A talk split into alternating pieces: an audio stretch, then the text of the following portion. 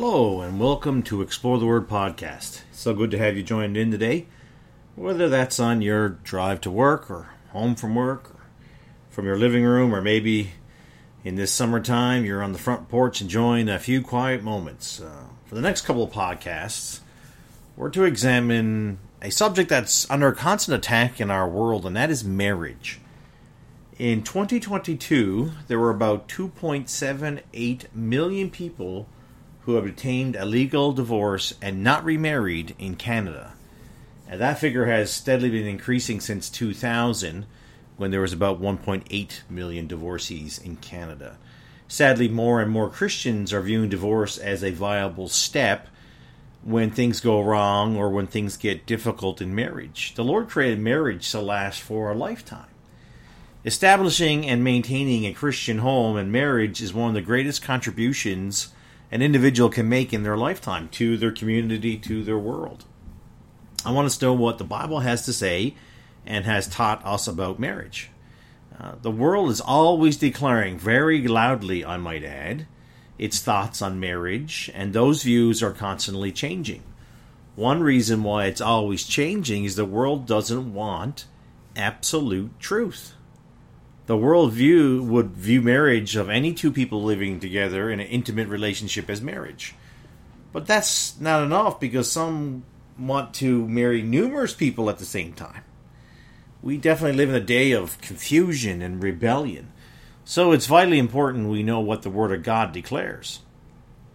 God's view and plan for marriage can never change because God never changes, and neither does His Word the provision for marriage relationship is found in Genesis chapter 2 verse 18.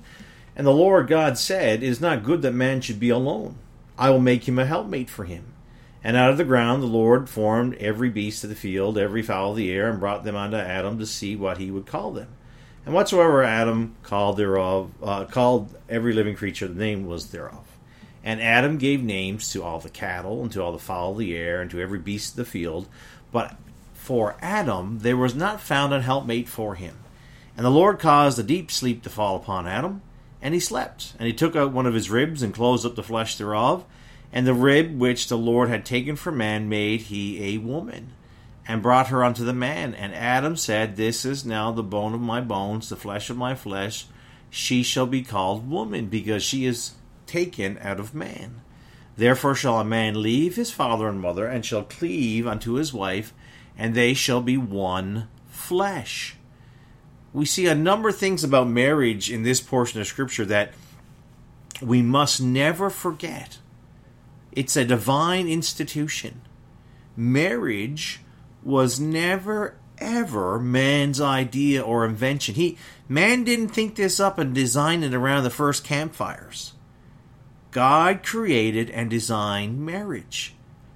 And because he's the creator of it, he defines what it means.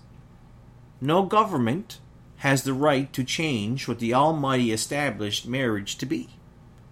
God presided over the first marriage, and He's been present at every marriage since then. Marriage is a civil contract in the sense of between two people, yes, for, for, sure, but most importantly and foremost, it's a solemn covenant between a man and woman presided, witnessed by God. It's an earthly institution as well.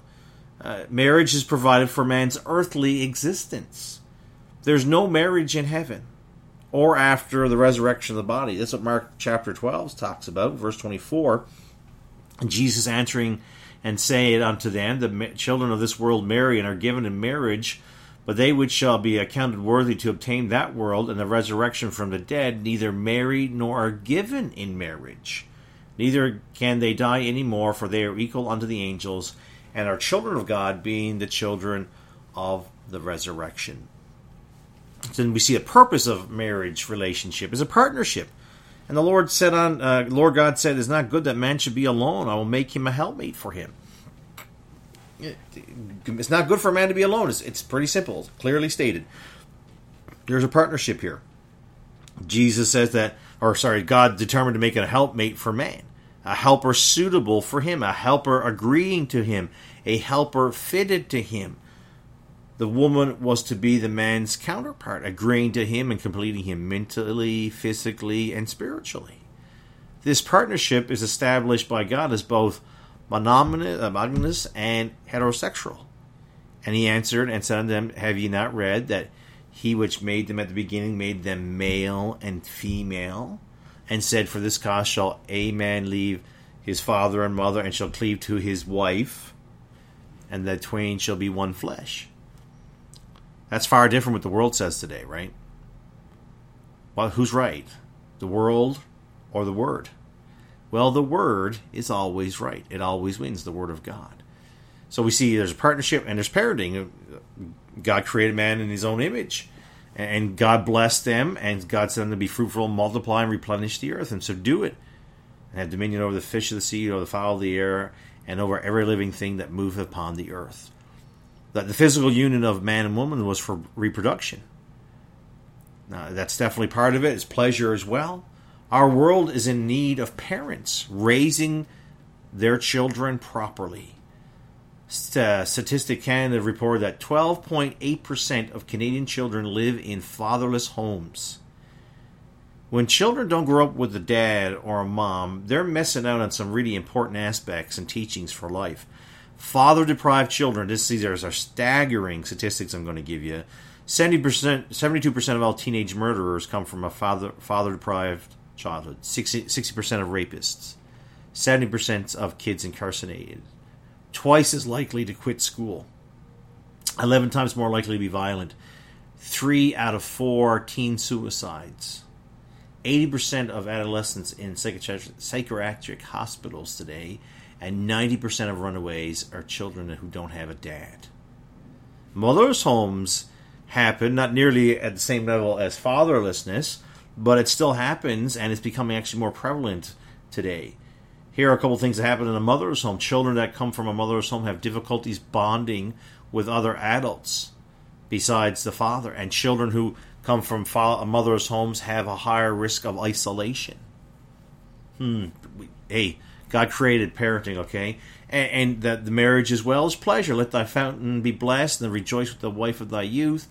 Whoso findeth a wife findeth a good thing, and obtaineth favor of the Lord. Although unmarried individuals absolutely experience pleasure, you see that on in, in our world today. There's without a doubt an added pleasure in having a companion with whom everything is shared intimately. Your deepest wishes, desires, fears are shared, and the other mate cherishes you no matter what. Not packing up in the morning or, you know, one night stands or anything if there's problems and never coming back. No, this is till the final breath. I've not met any couple in my 20 plus years of ministry who have said we don't want to have a good marriage. I've not met anyone like that. Everyone desires it. desire is great and it's correct. But it definitely requires work and energy. And we're going to pause there on that note and pick up again in the next podcast. Hey, keep at it. Keep working. If you if you're married, keep working at that marriage. If you're right on the cusp of getting married, you know, there's a lifetime of work ahead and be excited about it and uh, look to the Lord for direction. I hope you have a great week. Keep exploring the Word and looking to Jesus.